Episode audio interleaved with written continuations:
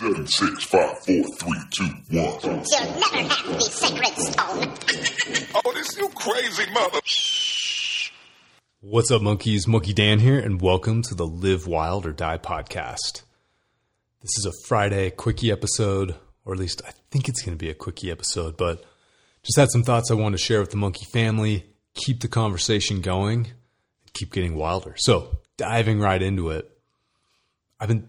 Excuse me, I've been thinking a lot about just momentum and how important that is for me personally right now. And I think a lot of monkeys relate to this as well. But, you know, since we had our second daughter in May, it's just the sleep was really, the lack of sleep, I should say, was really getting to me. I just, my, uh, my mood was up and down quite a bit. And, uh, yeah, it was just, I wasn't at my best. I'll say that, but We've we've been getting much better sleep the last couple of weeks, so I'm really starting to feel better. And you know, I honestly, I kind of, I was kind of kicking myself while I was down already. You know, I was still going pretty hard in the mountains here, doing big alpine climbs at altitude, going on big runs, going on big bikes, and because I wasn't sleeping super well, I just I wasn't recovering how I used to. So.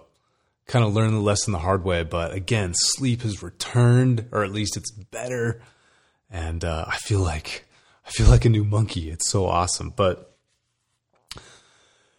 so I wanted to talk about just momentum and, you know, cause, because I didn't have the same level of energy over the last few months, I was kind of like, you know, I wasn't falling off the wagon and just going totally nuts by any means, but you know, I was just being a little lazy on the training front, on the nutrition front, and on the recovery and stretching front. So just wanted to walk you guys through what I've been doing to kind of climb, climb back out of that valley back towards a peak, just kind of get that momentum back, get that inertia going. So training front, nothing, nothing too crazy. I'm just trying to be more consistent.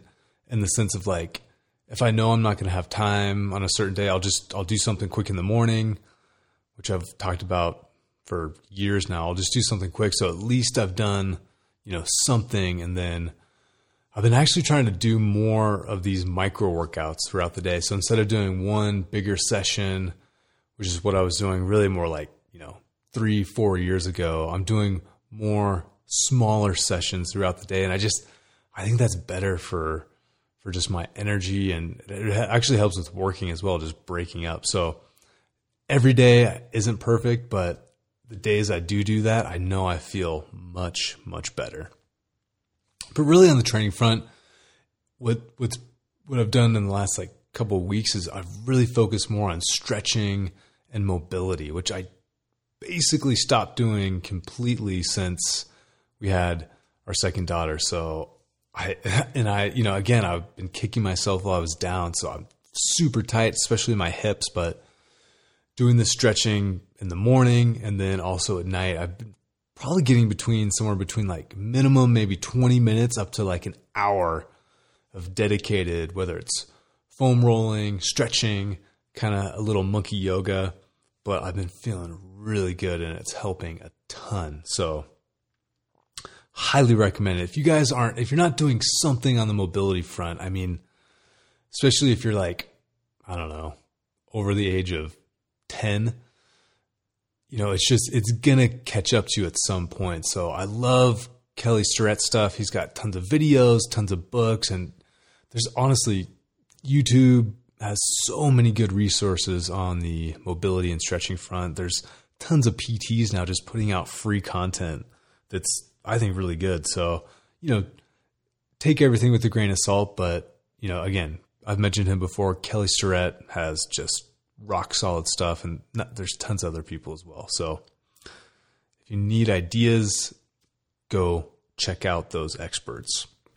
And then on the nutrition front, you know, again, it's just that slight, slight lack of discipline and just, you know, kind of taking the path of least resistance. We were definitely eating, again, not McDonald's, not horrible, but it just wasn't as tight as it's been in the past. And I've noticed, you know, maybe the last couple of years that you know, I have been a little more sensitive to what I eat, in the sense that, like, you know, when I was twenty-five, I could crush pretty much anything and more or less feel the same. But now I do notice a little bit more that I react differently to certain things. So what's been working awesome for me recently is focusing on protein as kind of the base of every meal and then building around that. And I got that from a gentleman, Matt Chan. He just won, I didn't really know what this is, but he just won the Titan Games, which is, it's kind of like this CrossFit-esque, Ninja Warrior-esque T V show, um, fitness competition-esque. I, I honestly, I've never watched an episode. I just quickly saw that he won it. But Matt Chan's a wild man. He's out here in Colorado. He used to own Uh, CrossFit, CrossFit, uh, I believe Verve in Denver. I think that's the name. One of the bigger gyms. He was a CrossFit competitor, and uh, he's just, he's someone I've looked up to for many years. So it was, I heard him on a podcast talk about how, you know, he had this very simple nutrition plan. He based every meal, or based the majority of his meals, around a protein source, which for me is typically from an animal source, eggs, meat, burger. I've been ordering bison. Shout out to Wild Idea Buffalo. These guys, it's like free range. They're basically wild buffalo. They field harvest. They're awesome. Check them out. Wild Idea Buffalo. Shout out. But I've been basing, and also, you know, I love salmon, seafood, all that. But the vast majority of my meals recently are based around an animal protein, and then I'll add some fruits and veggies. And I've really been into kind of chasing the seasonal fruits and veggies. So, you know, when the berries are in, I'm just crushing those. Out here in Colorado, we get peaches from the West Slope, which are awesome. So billions of peaches, peaches for me. And then on the veggie front, you know, some stuff does actually bother me a little bit more than others, but we made uh, this thing last night. It was awesome. It was chickpeas, broccoli, and a yellow pepper, just kind of sauteed in a little olive oil. It was awesome. But man, it's just, I've been feeling so much better, and um, it's kind of cool to find this little groove on the nutrition front. So keep you guys up to date on that. And, you know, it's still more or less like kind of a paleo-ish template. You know, I do, and my coffee this morning had a nice healthy serving of heavy whipping cream, and I typically don't shy away from the dairy, and, you know, it hasn't really bothered me ever, really. So that's been huge. And then I think kind of, I mentioned the stretching and mobility, but I, I think that's actually helping quite a bit with sleep. So it's kind of this nice way to wind down the evening, you know, put the girls to sleep, and then go do a little rolling, a little stretching, lights are dim low. And then I've been reading, uh, I actually started a book called, oh, I gotta look it up. It's either Breath or Breathe. Let me find this real quick. The gentleman was on Rogan's show here. Let's see if I can find it. I think it was James Nestor. Let's try a book. Here we go. Yep. It's called, it's Breath by James Nestor, B R E A T H. And he was on Joe Rogan's show. That's a great podcast to listen to, but man, I've been, you know, the breath thing has really been, uh, you know, it's been kind of in this conversation in the greater fitness community for years now. And I, I don't know why I was just a little resistant to it at, at the beginning, but I'm a, I'm super interested, and I've been experimenting with essentially doing workouts with nasal only breathing. And I do notice a difference. And there's, it's been a few times early on where, like, I did this pretty hard bike ride, like two, two and a half hour bike ride, only breathe through my nose. And I got like a runny nose for a day just because I hadn't, I hadn't done something at that intensity, only breathing through my nose. So I think I kind of dried out and irritated my nostrils. You know, it's dry, hot here in Colorado, and we've had quite a bit of smoke in the air as well from all these fires. But super good book. I'm about, I'm not super deep into it, but I'm really enjoying what he's saying. And again, I've just been, ex- I've been experimenting with the nasal only breathing actually since, you know, late twenty nineteen. And, uh, it does really make a difference. It's going to be challenging if you haven't been doing it, but if you just stick with it, and especially like on the lower intensity stuff, like if you're just going for a jog or a walk, mellow bike ride, really focus on it. And then when you get into the higher intensity, more kind of anaerobic training, you know, if you can just stay disciplined, you might feel like you're not going as hard, but I think it actually, I, I, I'm, I need to do like a more uh, objective test, but I actually think I could go harder. It wasn't necessarily comfortable, but it's, uh, it was really interesting. So something I'm looking forward to really diving deep into, and, uh, maybe getting some monkey training, some monkey concepts behind. So really psyched on that.